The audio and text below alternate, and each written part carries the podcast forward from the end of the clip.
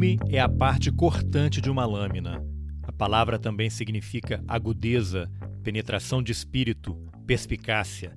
E tudo isso a gente encontra em Flor de Gume, livro de estreia da escritora paraense Monique Malcher. São contos curtos, mas como o título antecipa, cada história é uma lâmina afiada que corta fundo na nossa carne. Eu sou Carlos Alberto Júnior e esse é o Roteirices. Vamos nessa! Monique, para começar, eu queria que você contasse qual é a origem desse sobrenome. Eu, quando li a primeira vez, né, eu falei Monique Malcher, né? E depois você me uhum. corrigiu que é Malcher. Como é que uma paraense tem esse sobrenome Malcher? Qual é a origem? Como é que esse nome, sobrenome chegou ao Pará? É, eu nunca, eu nunca pesquisei a fundo, mas tem algumas coisas que eu sei. O Malcher, ele é nome de rua, né, no, é, em Belém. Ele é bem comum. O que causa um estranhamento quando as pessoas erram em outros lugares, que é normal errar, e é, as pessoas do Pará ficam, como assim? Vocês não sabem? Eu falo, gente, é porque é comum pra gente que mora aqui, né? Que é nome de rua e tudo mais. Mas eu acredito que seja como, como tem. As pessoas me perguntam se é um nome francês e tudo mais. Eu acredito que tem alguma, alguma influência, sim, porque tem a questão da colonização, né? Nome, é, vários nomes de ruas, pelo menos no Pará, por exemplo, você vê nomes de governadores, nomes de, entre aspas, grandes figuras, né? Então, talvez tenha alguma coisa a ver com, com o processo de cabanagem, colonização. Eu acredito que sim, porque ah. a grande parte da minha família é ribeirinha, é interiorana, então acredito que venha daí esse sobrenome. Mas você nasceu em Belém ou no interior? Eu nasci no interior, nasci numa cidade chamada Santarém, perto de Alter do Chão, que é uma, um, uma praia, uma, um vilarejo que todo mundo fala muito, conhece muito, né? Sempre dou como referência. Mas é uma, uma cidade do interior. Mas Santarém é uma cidade relevante no Pará, né? E é um é nome uma... também de projeção nacional. Todo mundo, quando pensa no Pará, também pensa em Santarém, né? É, porque é um polo econômico também, é uma cidade que se desenvolveu bastante, né? Tinha até umas polêmicas sobre separação, do estado e tudo mais, para Santarém ser a capital do novo estado, mas coisas que não foram para frente, são outras questões. Aí. Bom, então, e você, como é que você começou a escrever? Você tem outros escritores na família? Desde jovem você recebeu estímulo para leitura em casa? Conta um pouquinho desse teu contato com a literatura. Olha, eu, eu acredito que sim, que eu tenho escritores em casa mas não da forma que se, é formal, assim, do jeito formal que se espera. É, porque as minhas avós, principalmente a minha avó materna, era uma mulher de muita oralidade, né? Contava muitas histórias. É, eu cresci ouvindo histórias da minha avó. É, ela alfabetizou grande parte dos filhos, dos netos, das crianças da rua, do bairro dela. Ela era uma mulher autodidata, né? Aprendeu a ler e escrever sozinha. Então, é, acho que, que tem muito isso assim da minha avó. E depois posteriormente da minha mãe. É, minha mãe é professora então minha mãe sempre corrigia minhas redações me indicava livros é, lia comigo. Eu brinco que antes de, de, de ter os clubes de leitura eu já, já vi a dupla de leitura, que era eu e a minha mãe. ah, que legal. A dupla é, dinâmica, né? É que, é, que eu lia o capítulo, e aí, para ela saber se eu tinha lido, ela sentava e falava: Bom, Monique, agora você vai me explicar o capítulo do livro. Toda semana ela sentava comigo e, e eu tinha que explicar o capítulo do livro. E quando eu me enrolava, ela falava: Você não leu nessa semana? Agora que interessante, né? Porque a sua avó que contava essas histórias era a avó materna, né? Aham. Uhum. E a sua avó paterna, que memória você tem dela? A minha avó paterna, eu tenho uma memória muito grande de ser uma pessoa que desenhava muito, uma pessoa bastante mística também, mas principalmente envolvida com a pintura, né?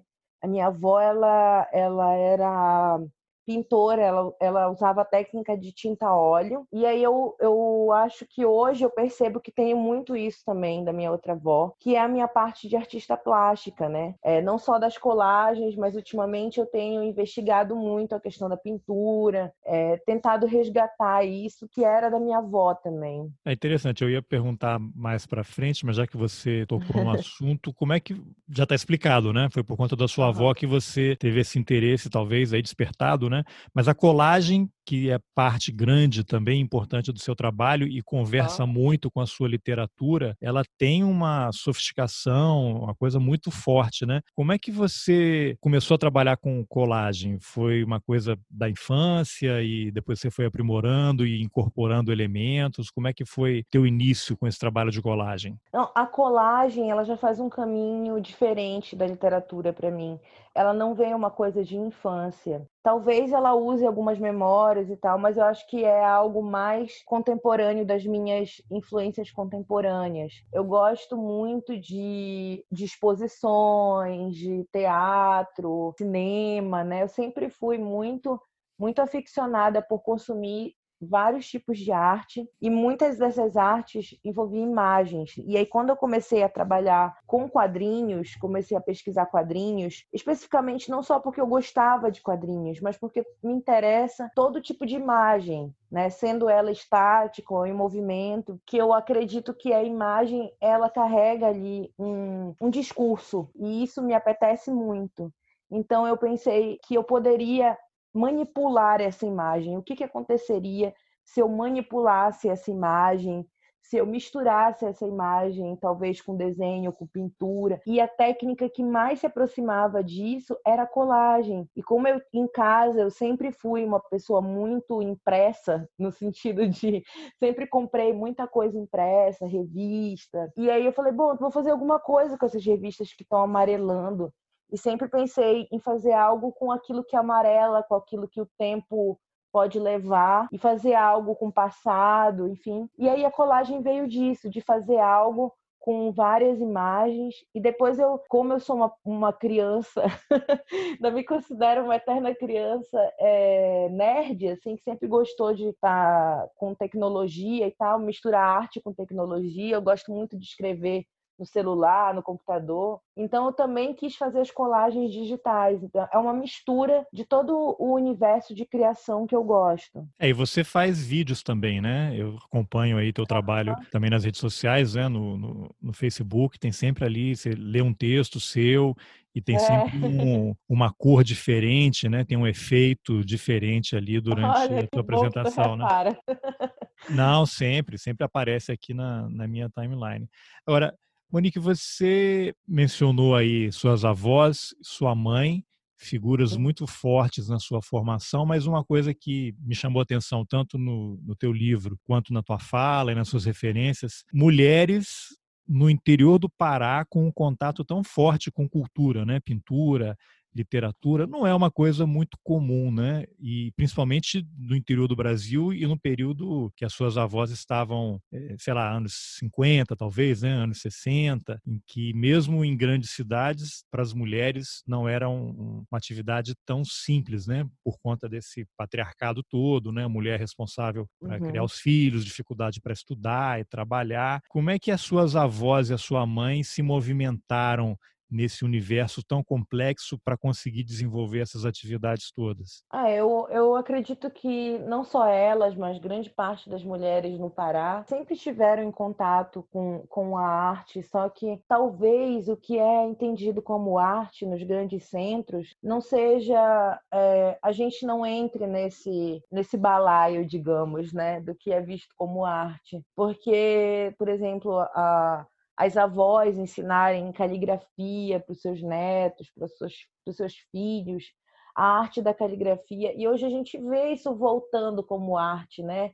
As pessoas vendendo quadros com frases bonitas e com letras cursivas, né? E isso voltando à, categoria de arte, ou trabalhos que são, são chamados de instalações, que é usado objetos que a gente não está acostumado a ver em arte, e aí hoje se diz o nome instalação Eu falei, nossa, minhas avós faziam muitas instalações em casa, tipo, é, recriando vasos. Eu lembro que uma das minhas avós fazia umas flores que eram de balão, os pétalas eram de balão, que era do, do, do balão que sobrava do, dos aniversários. Então, acho que a, a arte produzida por, pelas mulheres no interior também está muito conectado a não só a questão da natureza, mas também a questão da resiliência, assim, de, de produzir beleza onde muitas pessoas não veriam beleza, né? Então é um, uma, outra forma de ver o mundo também, porque o mundo também é diferente, né? Do que do que algumas pessoas nos grandes centros estão acostumadas e também sair desse desse lugar de que as mulheres é, no interior nada produzem,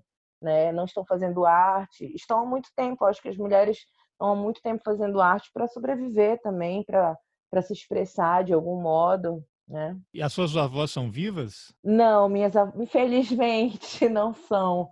Mas aproveitei muito enquanto estavam vivas. E elas estão muito presentes no, no seu livro, né? Muito. É, eu uso muitas coisas das minhas avós, porque eu acho que grande parte das, das avós, assim, é, no Pará, pelo menos, não vou falar do norte porque é muito amplo, mas pelo menos no Pará, o que eu observo é essa presença muito grande das mulheres, né? Nas famílias, por mais que, que haja a, a opressão e, e o patriarcado ali, mas o pulso forte das mulheres, porque precisam ser fortes, é, do comando da casa, né? E isso é muito presente no Pará. Esse comando da casa pela mulher também, né? Sim. Então, eu, eu olhando para as minhas avós, eu pude também olhar para outras avós e pude olhar para as minhas amigas e, e acabei fazendo também um trabalho é, um pouco etnográfico, porque conversei com muitas mulheres é, do meu entorno para saber histórias das avós, das mães delas, e muitas coisas a gente.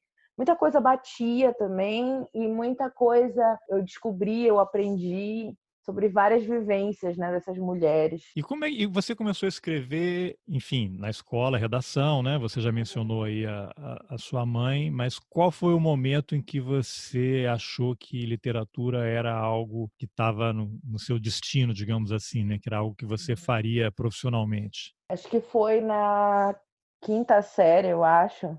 Cedo, né? Foi muito cedo. São foi... as mulheres, as mulheres paraenses decididas, né? Demais, demais. É, o ambiente força também a gente a, a tomar decisões. É, mas acho que foi na quinta série. Foi, foi uma situação em, em, em si, assim, foi uma professora que eu tive o nome dela era Gersonita e era uma professora de literatura português. Ela, ela passou uma atividade para gente, que era para gente fazer durante o semestre, era um caderno.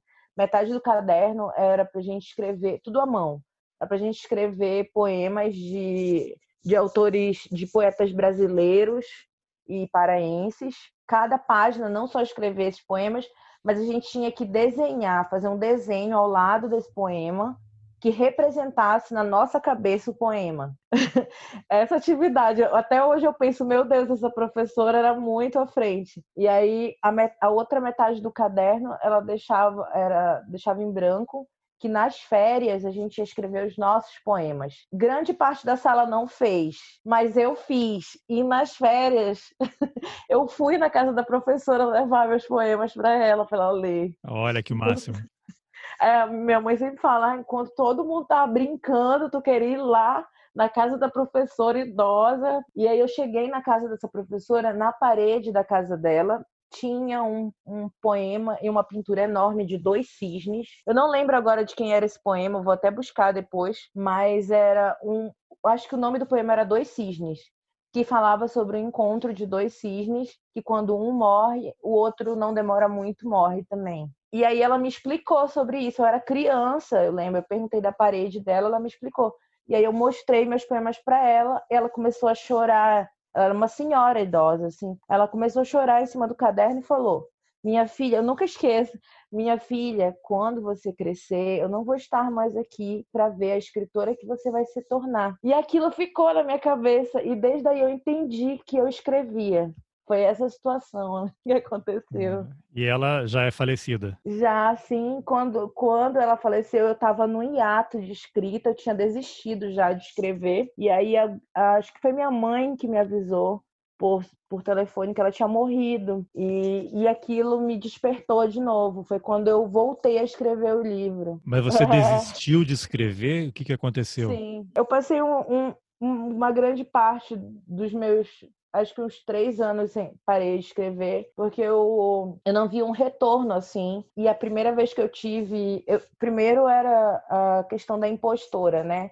Eu não acreditava que aquilo que eu escrevia era bom o suficiente. É, eu não tinha referências de mulheres escrevendo ainda nesse período. Você tinha que e... idade? Ah, eu acho que eu tinha uns 27. Você, você tem, tá com quanto agora? Desculpe. Eu tô com 31. Ainda... Foi um processo assim, ó, de muitos anos escrevendo no armário e quando eu saí foi tudo muito rápido porque eu tinha muito material pronto já. Mas ela faleceu então de, depois aí dos você tinha 27 foi. anos, foi quando você soube da morte dela? Foi, foi pouco, por aí. Pouco tempo é, então, recente. Faz pouco tempo, é, foi na foi aí entre os meus 20 e poucos que ela faleceu. E aquilo me, me veio como um start assim, é que é, é aquela situação foi. que eu nunca tinha esquecido e veio me relembrar um gatilho, né? Um gatilho. Foi um gatilho, um gatilho bom. Veio me relembrar por que eu escrevia. Porque eu não... E aí eu entendi que eu não escrevia para aprovação de ninguém. Eu escrevia porque eu gostava de escrever, de criar histórias.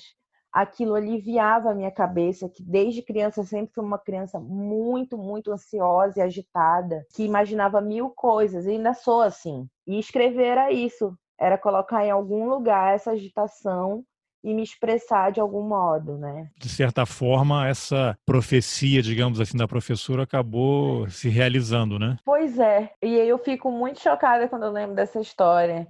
E, e, e depois eu penso, não, faz algum sentido ela me falar isso, porque era uma criança, né, muito jovem para nas férias e na casa de uma professora, né, uma senhora, é, é para mim aquilo ali era incrível, era como se ela, é, para mim ela era uma poeta, era assim que eu via naquela época e ainda vejo assim. Agora você está morando em São Paulo, né? A gente conversou um pouquinho antes aqui de uhum. começar a gravar. Você foi para São Paulo quando veio a pandemia e você está meio fechada aí em São Paulo. Você acha que o fato de ter sido criada no Pará, uhum. em cidades menores, te oferece alguma vantagem para transitar numa cidade tão diferente do lugar que você cresceu? É, eu não sei se vantagem, mas talvez. É, às vezes eu penso que sim, pela por toda a dificuldade que eu que eu passei, assim, não só dificuldades psicológicas por tá produzindo é, em, em, um lugar que eu não sabia como eu não sabia como chegar em outras pessoas além da além do lugar onde eu morava né? Por essa questão que a literatura que é produzida no Pará ainda não alcança o Brasil inteiro. Não por qualidade mas por uma questão econômica estrutural, né? Mas também eu acho que uma resiliência, assim, de ter passado por muita coisa. Eu venho de uma família pobre, assim, de uma realidade periférica, né? Então, acho que eu, eu consigo me adaptar às coisas. Não que eu me acostume com elas, mas eu consigo criar em momentos terríveis, assim. Sempre consegui. É, você e... mencionou aí essa literatura paraense, né? Que não é tão difundida no resto do país, e você tem um trabalho grande também para oferecer cursos, né? De escrita para mulheres, né? Para escritoras paraenses, uhum. né? ainda um, uma coisa muito específica. O que, que você pode falar desse cenário da literatura feminina paraense hoje? Temos muitas mulheres escrevendo. Temos também publicações, várias publicações nos últimos anos. Não só nos últimos anos, mas a gente tem uma geração passada que escrevia também. É, temos mulheres, por exemplo, com uma geração passada como Eneida de Moraes, pouco que não foi reeditada. Acredito que agora essa geração de editores no Pará pretendem reeditá-la, né? Tá, as pessoas estão trabalhando, estou vendo muito esse, esse movimento é, de reedição. E aí eu penso, nossa, é como é nossa, sei lá, eu não gosto de falar essas comparações, mas sei lá, nossa Clarice Lispector, sabe? Que se que as pessoas que o resto do Brasil não conhece, sabe? É mais ou menos isso, apesar de não gostar da comparação e achar que não precisa. As mulheres continuam continuam escrevendo, tem muita mulher escrevendo. O que acontece é que não temos muitas mulheres publicadas com livros, né? Assim, em equidade com os homens, né? Com o número de publicações de homens. Mas a gente também tem muitas publicações que são independentes e que para algumas pessoas não contam como publicação. Essa é uma outra questão também da autopublicação, que é uma coisa que eu que eu tento enfatizar bastante de que o livro não é o único meio de publicação e de que ele não pode sozinho validar a escrita dessas mulheres. E também é, agora a gente está com um edital que na verdade já fechou, a gente está escolhendo os textos, que é para uma coletânea com a editora Monomito, que vai reunir 30 escritoras paraenses, tendo livros publicados ou não, isso não me interessa. É, o que me interessava é se as, essas mulheres escreviam, né? E você está na, cura... Você tá na curadoria. É, eu sou uma das curadoras. E aí a gente está avaliando os textos agora é o que eu tenho feito todas as noites dessa semana e vou fazer das próximas, é ler esses textos. Eu tenho basicamente quase 180 textos para analisar. Tá, são o quê? São contos? são contos e são poemas. É muita coisa. O, o, eu leio dois, três contos assim, eu fico, meu Deus, que dificuldade vai ser escolher. Mas a gente, sei lá, é, como vai ser financiamento coletivo, é, quem sabe a gente consiga fazer um outro volume e tal. Não vamos prometer nada, mas quem sabe, né? Gostaria.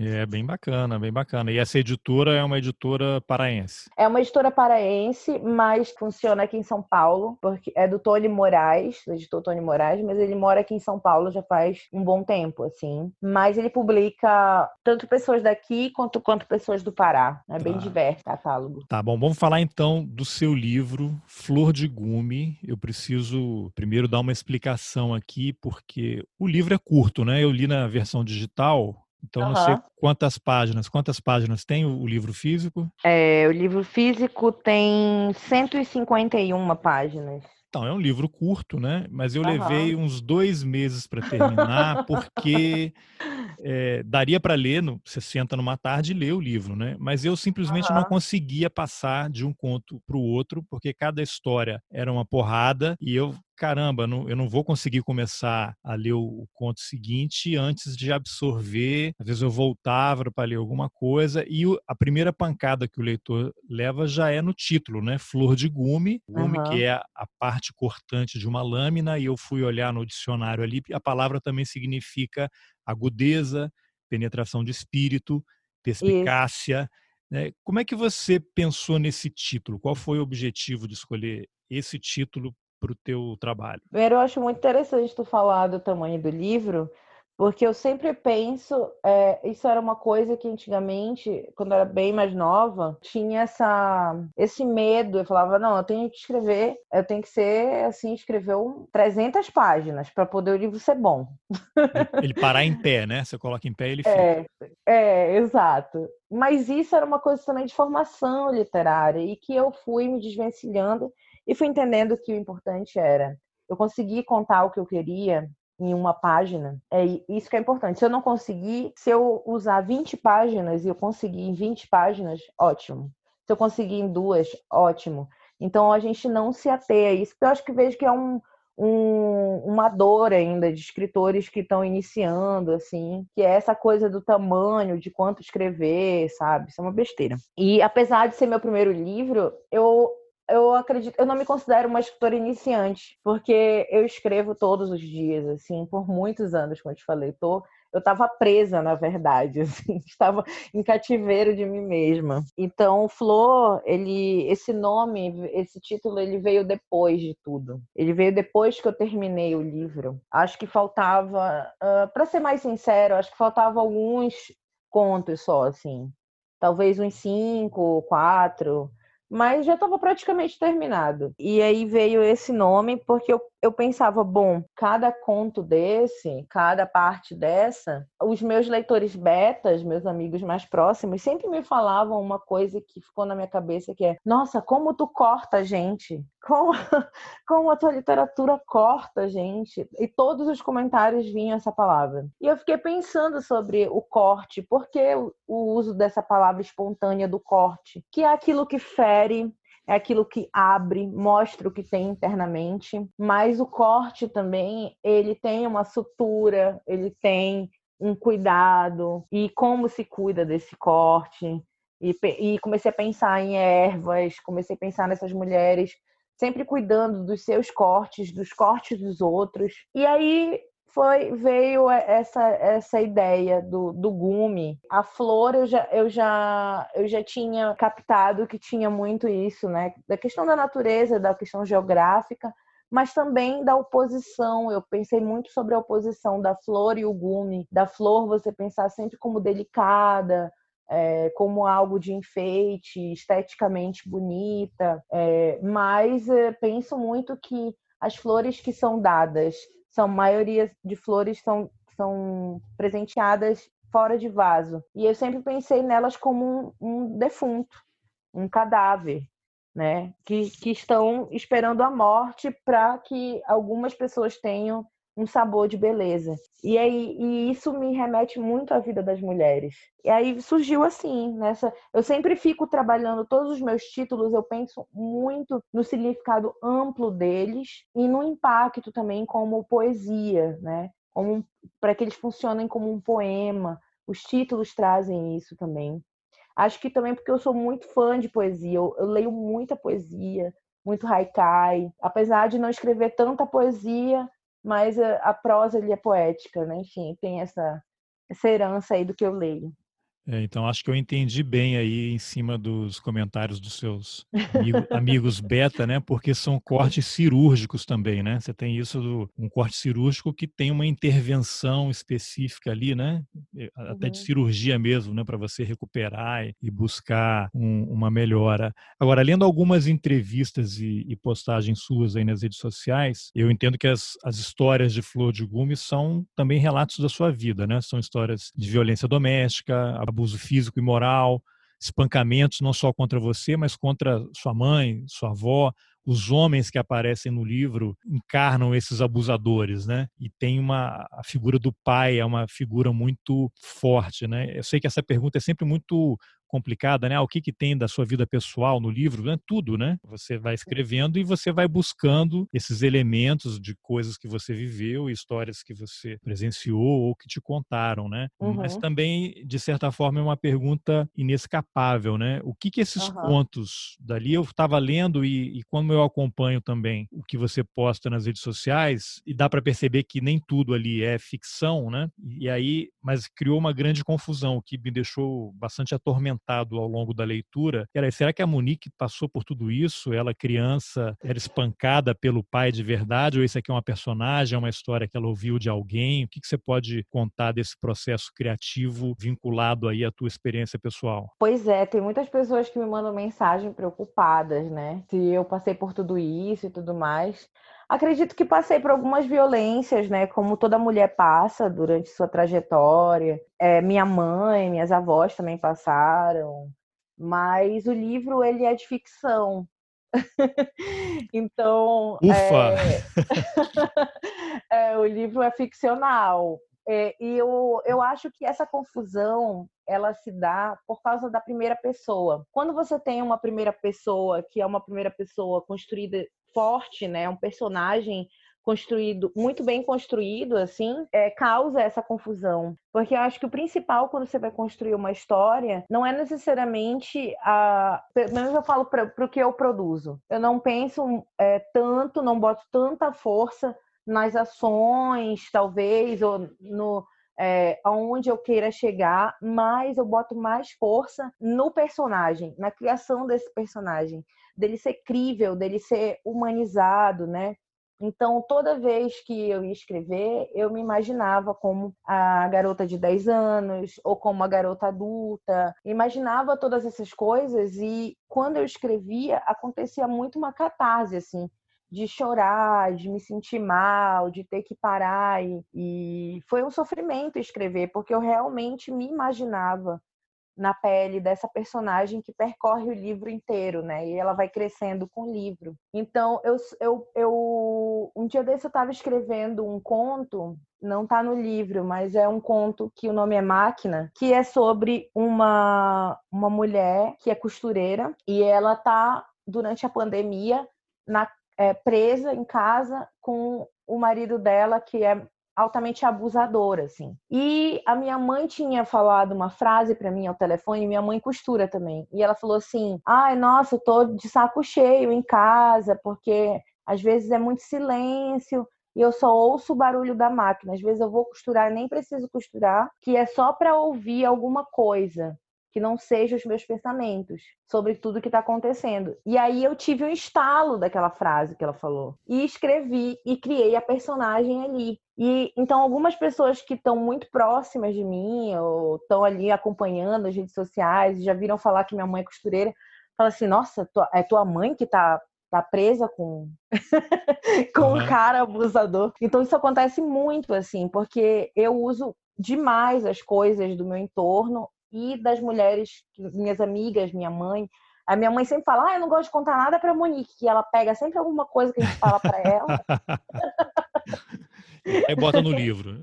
E vai e bota no livro, entendeu? Aí já tive problema também, assim, né? De me relacionar, de ter companheiros, companheiras que ficaram preocupados, assim, nossa, tá chateada comigo, tá chateada. Porque eu vi um texto assim que tu falava tal. Falou, não, é só porque eu achei bonita aquela frase e eu usei para criar para um outro negócio, assim. Ah, agora você escreve, você falou que escreve todo dia, né? Uhum. E essas inspirações tem uma coisa mecânica, né? Aquela coisa do, do ritual diário uhum. que também te cria essa necessidade e as coisas acabam aparentemente surgindo, fluindo, né? Com mais facilidade.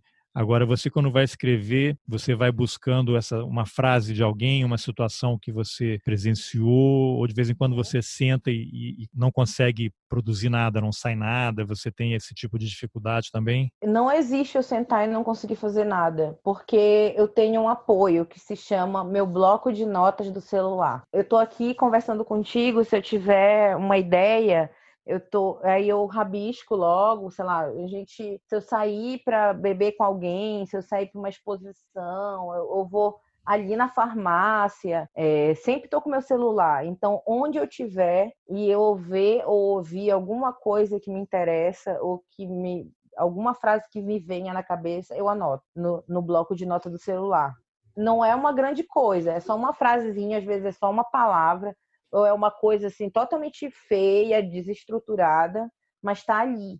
Uma é faísca, como... né? Uma, uma faísca. É, exato. Que é como quando você vê é, uma palavra ali, a pessoa que anotou, ela vai lembrar o que que aquilo remete, né? Aquele, aquele poema que você leu, que era sobre o, ser fraca, que é, que é essa questão de você sair, né, no meio dessa pandemia e, e achar que é pequena, que não consegue fazer nada. Isso aí foi porque eu fui na farmácia depois de muito tempo sem sair. A primeira vez que eu saí aqui, desci para ir na farmácia e, e eu fiquei, eu me senti abobada porque eu não sabia mais nem atravessar a rua assim, uma coisa ridícula. É, o medo, né? E aí, quando eu entrei na farmácia, foi a primeira coisa que eu anotei no celular. Eu, me veio na cabeça, eu sou muito fraca, sabe? Sim.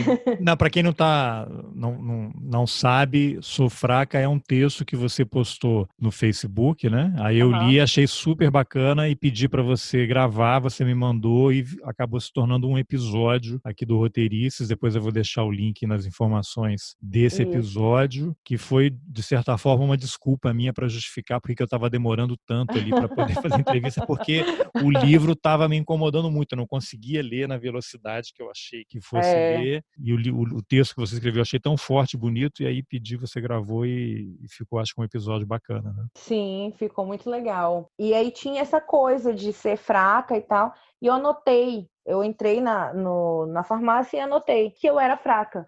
Porque eu tenho muito essa coisa de não, não blindar aquilo que eu acho que é defeito, aquilo que eu acho que é ruim, aquilo que eu acho que é feio nas coisas que eu penso. entende? Então uhum. eu coloco tudo para fora, assim, eu não fico me castrando. E, e aí eu notei isso, e depois de uns dias, eu fui, eu tava um dia que eu falei, mano, não sei o que eu vou escrever hoje. Aí eu abro o, o bloco de nota e vejo lá a frase sou fraca. E aí eu fiquei, ah, foi do dia que eu fui na farmácia. Aí eu sento e escrevo. Olha é assim, bacana, é muito assim o meu processo. Então, eu escrevo todo dia porque eu já tô armazenando todo dia. Eu, todo dia eu tô armazenando.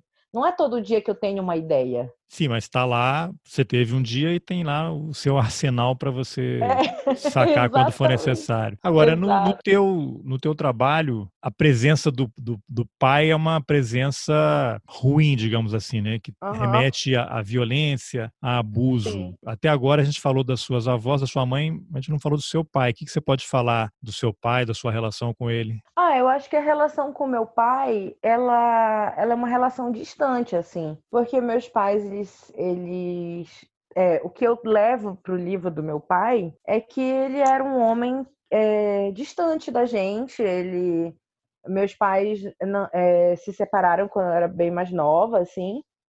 E meu pai era um, era um homem bem rígido, é, mas que foi uma pessoa que não teve muita convivência. Assim, a gente não a gente não teve muita convivência, muita história como eu tenho com a minha mãe ou com as minhas avós. Então, eu fui muito criada por essas mulheres.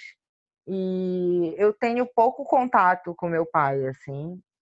É, porque não, não, cri, não criamos laços, né? Uhum. E eu acho que, de certa forma, o pai do livro, ele é muito forte, né? Sim. É, porque ele tem laços com essa criança, né? Diferente do meu pai, assim. Porque o tipo de laço que ele tem é um, é um outro laço, é como se fosse uma erva daninha, né, que amassa essa criança e de todos os lados, né? Então eu pensei nessa criação de um laço de um pai, mas só que é um outro tipo de laço que ele tem com essa criança, né? É uma outra forma e, e pensei muito sobre como que a presença paterna, quando quando quando ruim, ela pode perpetuar essa criança. Essa criança cresce e continua presa nisso, né?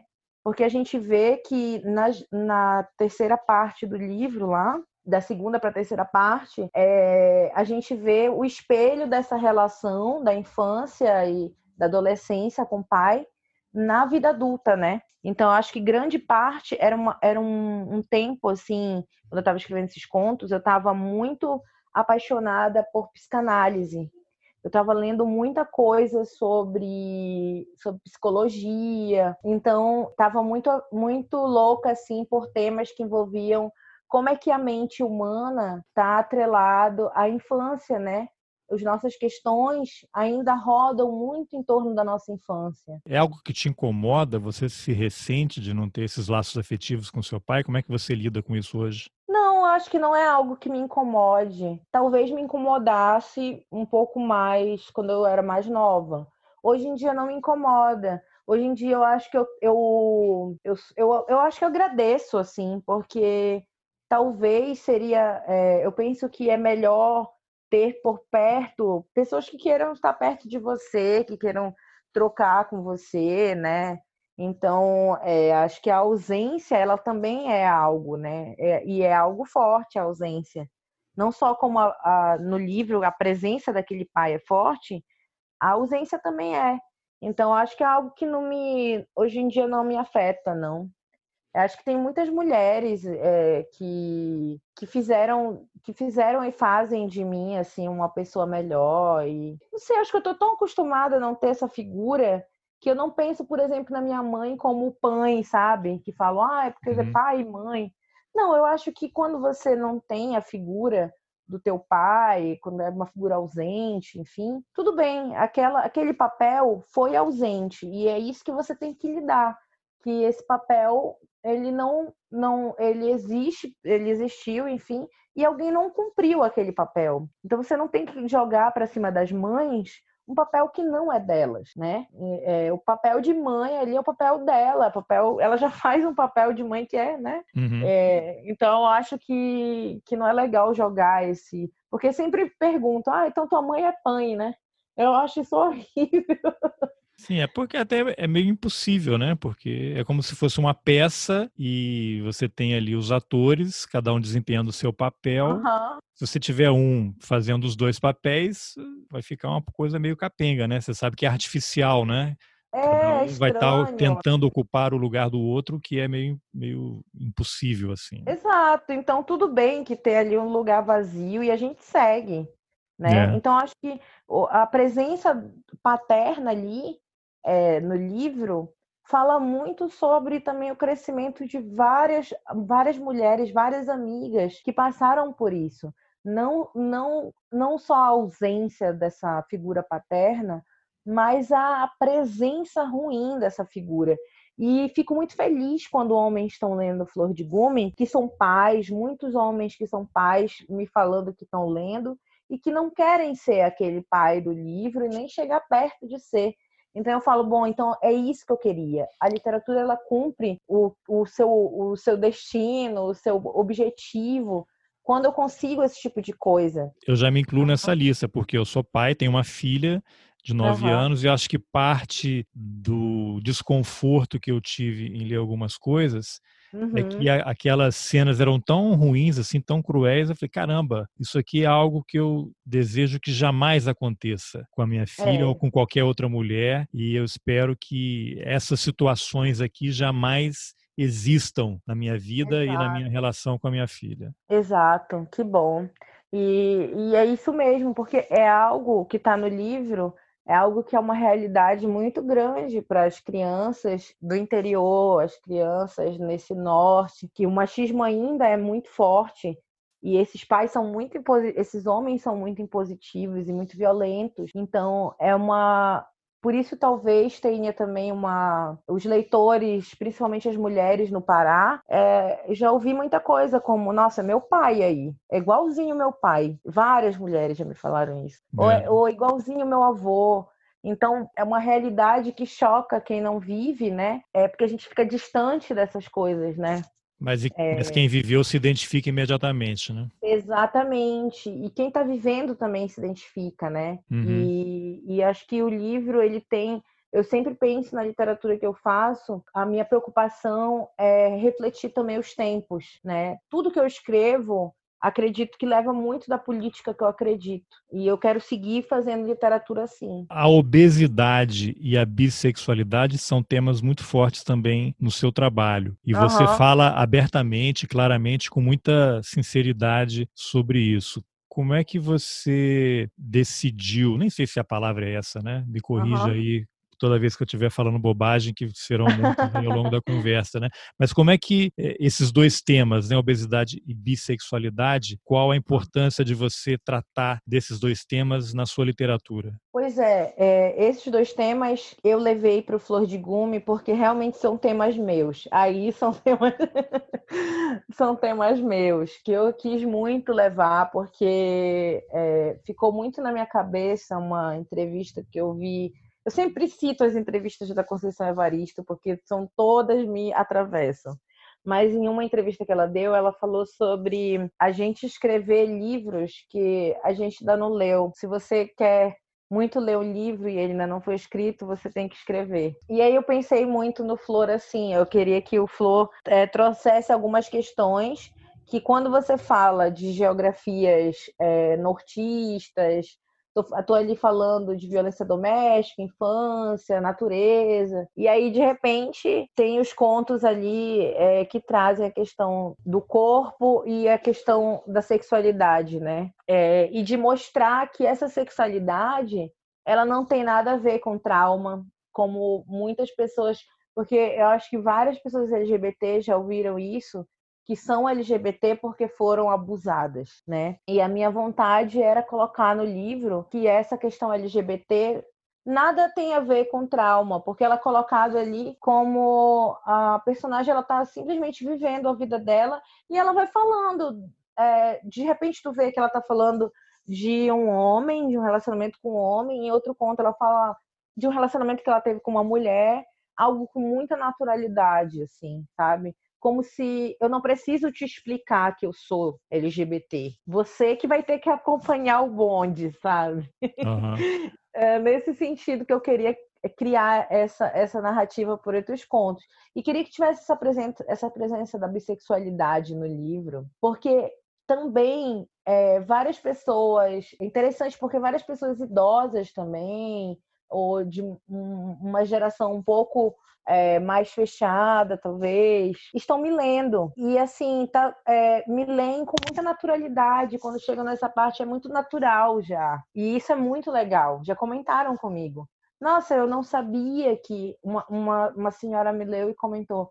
Ela, assim, ela não foi com maldade que ela comentou, foi com muita sinceridade. Ela comentou assim: Eu não sabia que mulher com mulher podia se amar. Aquilo me, me atravessou de uma forma, assim. E ela falou: Eu li aquele conto que tem lá as mulheres, e eu fiquei, meu Deus, olha, elas se amam, né? é igual, igual. Então essas coisas vão acontecendo que o livro também vai se mostrando após a leitura das pessoas, né? Os comentários das pessoas que estão lendo também é, expandem a minha própria visão do livro.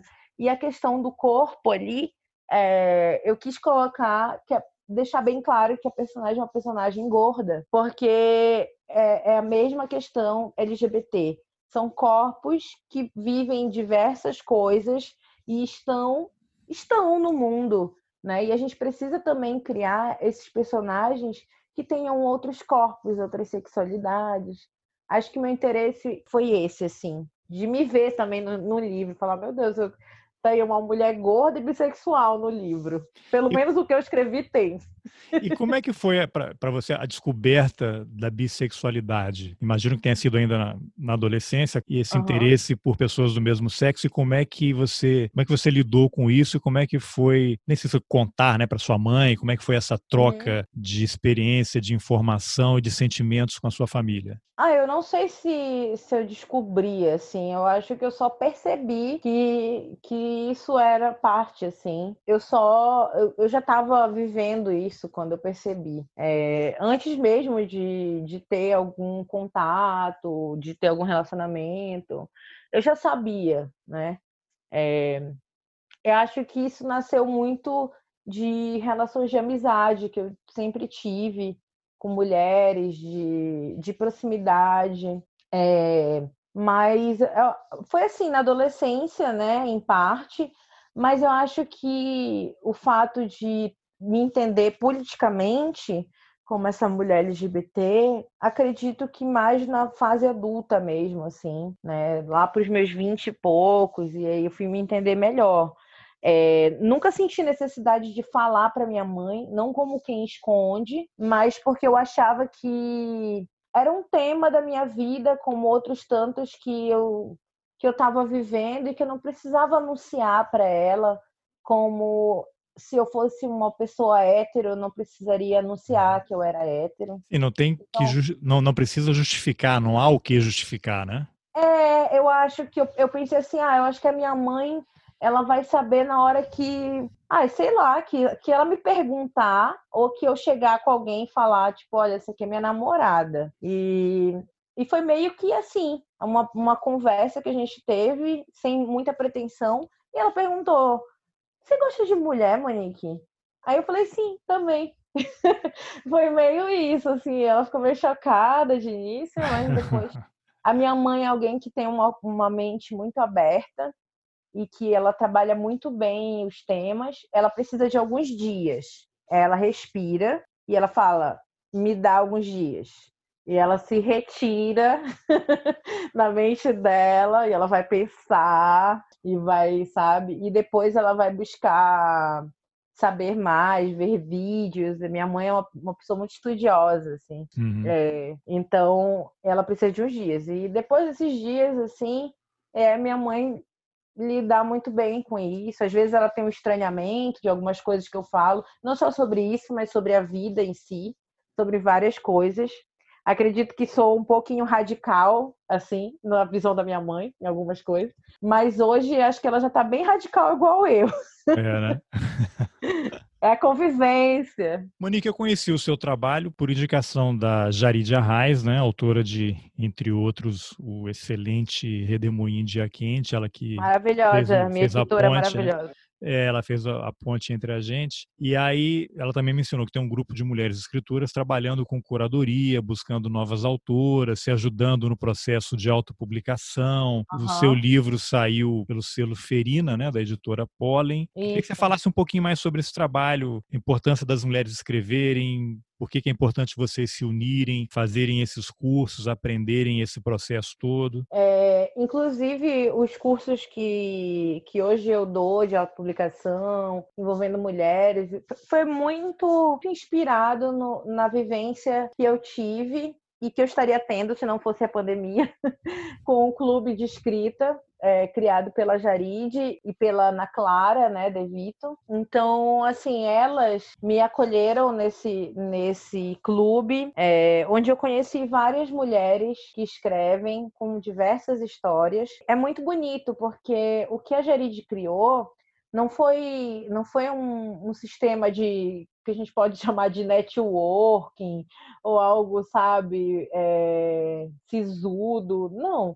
O que ela criou foi um clube mesmo, com a ideia de clube, de se reunir, de conversar, de partilhar, de mostrar os seus textos sem, sem pensar que você está sendo avaliada, que você está sendo julgada. Nunca me senti julgada nas reuniões do clube. E todas as mulheres que passam pelo clube também falam sobre isso. Acho que o principal do clube é você ver que a tua escrita ela conversa muito com a escrita de outras mulheres e que talvez você se sinta tão sozinha porque não está lendo outras mulheres ou porque não está fisicamente perto de outras mulheres e o clube dá muito isso, né? É, não só as reuniões em si para ler os textos, para partilhar o que a gente está escrevendo, para fazer exercícios, mas aquilo que extrapola o clube, que é esse carinho, que é ah, a escritora, vamos vou dar um exemplo aqui. A Gabriela Soltelo vai lançar o livro, e aí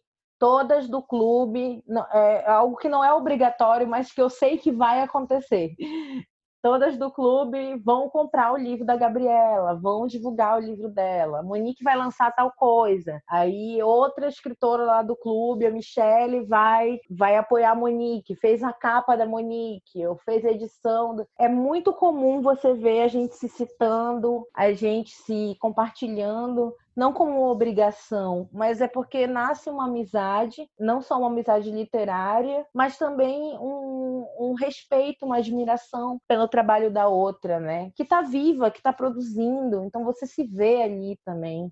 A né? cumplicidade, né? né? É, exatamente. E, e, como é que outras mulheres podem participar? É um clube fechado? Tem um ritual para entrar? Como é que as pessoas participam disso?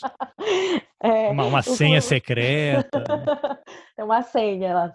É, o, o clube é aberto para todas as mulheres, inclusive por ser aberto, que eu cheguei ao clube, porque eu não morava em São Paulo, né? Eu vinha ao clube esporadicamente nas minhas viagens. Elas sempre colocavam agenda no Instagram, né? E cheguei lá de surpresa e fui super acolhida.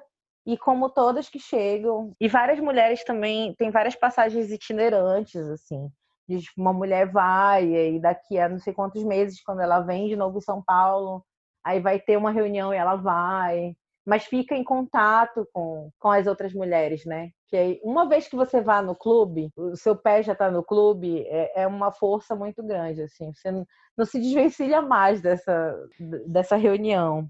Mas aí quem Mas é tiver é interesse, o que? Tem um Instagram, tem um site? Tem um, tem um Instagram, é, e tem a página do Facebook. Pode falar o, o, nome, que depois eu coloco nas informações lá do episódio, ah, mas sim, só é, menciona. Clube de Escrita, eu te mando depois, porque eu não sei direitinho como é que tá o arroba. Uhum, tá. É, não, que aí eu coloco mas agora depois. Não tá tendo, é, agora não tá tendo o, os encontros, porque eles eram essencialmente presenciais, né? Não sei se elas pretendem um pouco mais para frente fazer virtual. Não sei também se faz muito sentido, assim, virtual. Gostaria que fizesse também, porque eu tô sentindo muita falta, muita saudade. Uhum. Mas por enquanto não está rolando por causa da pandemia, né? Ah, mas fica a dica, né? Jaride, vamos sim. fazer aí um encontro virtual, né? Sim, sim.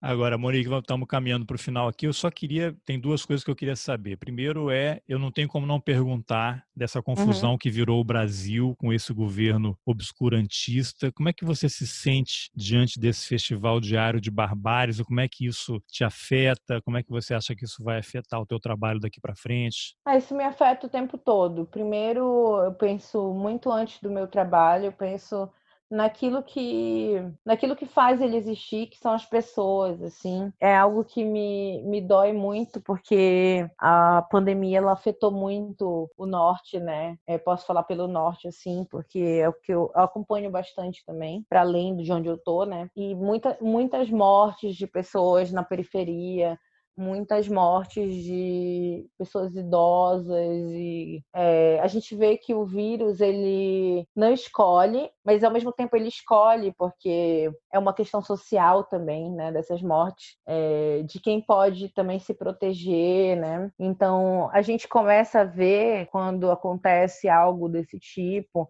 que envolve a saúde, isso é histórico, né? A gente começa a ver todas as camadas é, da sociedade, de como aquela sociedade se comporta, né? Então, a gente já vivia algo que não era o normal e agora a gente está vivendo o, o ultra bizarro, né? Porque a gente já vivia o bizarro antes. E agora eu, eu falo que a gente está vendo ultra bizarro, porque cada vez mais o que a gente acha que não vai piorar, piora. Está sendo difícil ter esperança, mas ao mesmo tempo eu me agarro muito na literatura, tenho lido muito e tentado continuar a escrever bastante, porque é, a gente pensa que não está fazendo nada, né? Enquanto você está em casa e nossa, poderia estar tá ajudando mas tem várias formas, né, de você de você tentar ajudar e fazer o pouco que você consegue. E é o que eu tenho feito, assim, é ajudar de alguma forma financeiramente quando eu vejo, tenho amigas que estão fazendo coletas para comprar agasalhos, para fazer cestas básicas.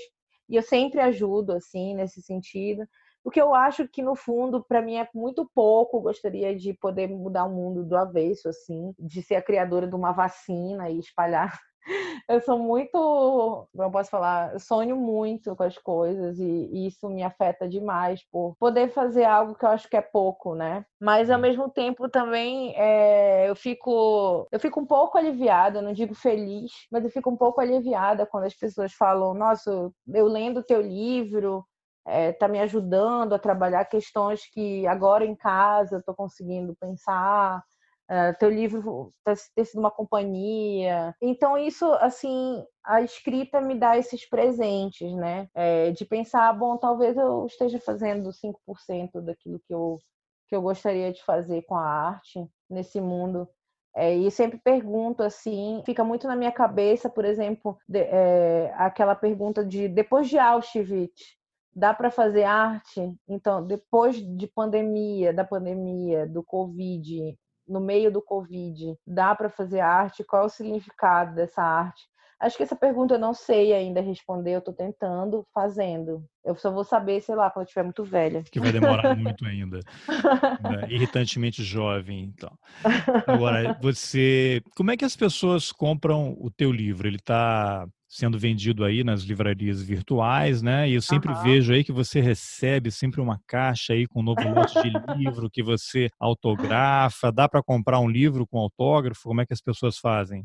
Dá. O livro, é, eu tenho livros comigo que estão acabando, ainda bem, é, mas ainda tem, ainda tem. Acho que devo ter, sei lá, uns 40 livros comigo e vai autografado. E de vez em quando eu faço umas promoções assim que a pessoa ganha uma colagem minha. É tudo uma surpresa.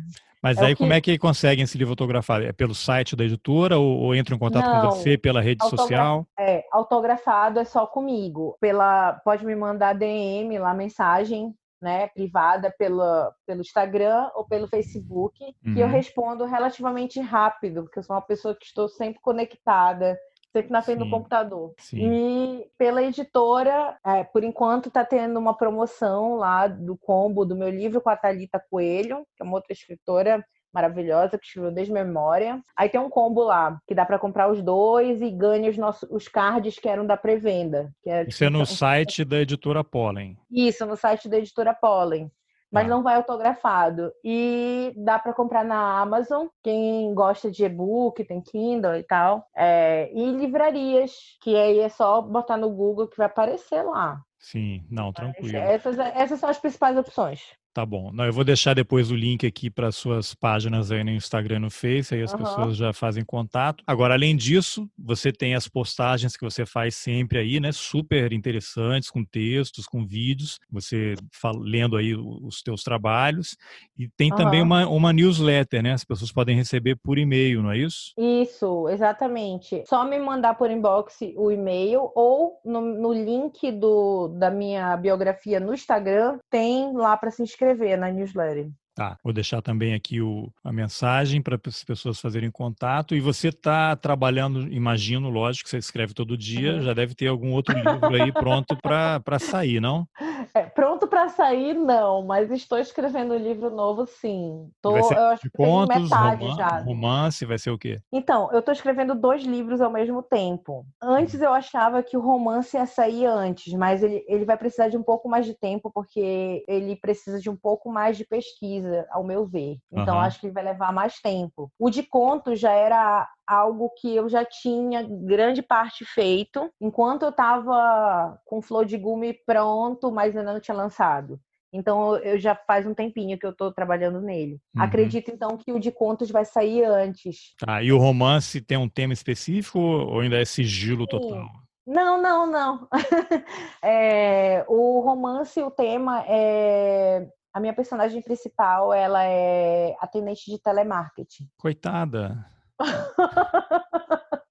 É. E aí eu pretendo falar sobre essas relações das mulheres com o trabalho, né? Eu quero tratar do trabalho agora, assim, no romance. Ah, é, bacana. Bom, então é, aguardo, aguardo ansiosamente aí essas novas publicações e é. para a gente fazer outras entrevistas, à medida que for saindo, a gente vai marcando. Monique, Isso. parabéns aí pelo seu trabalho e obrigado pela obrigada. entrevista. Ah, obrigada, obrigada. É, eu espero não demorar muito para sair o de contos, que aí o de contos ele já vai trazer é, a questão das relações amorosas, né? Trabalhar as relações afetivas. Tá ótimo. Então a gente fica no aguardo aí. Obrigado e continue produzindo. Obrigada. A gente precisa dessa produção feminina porreta aí. Sim, obrigada. Obrigada pelo espaço. Fico muito feliz e obrigada pelo apoio de sempre.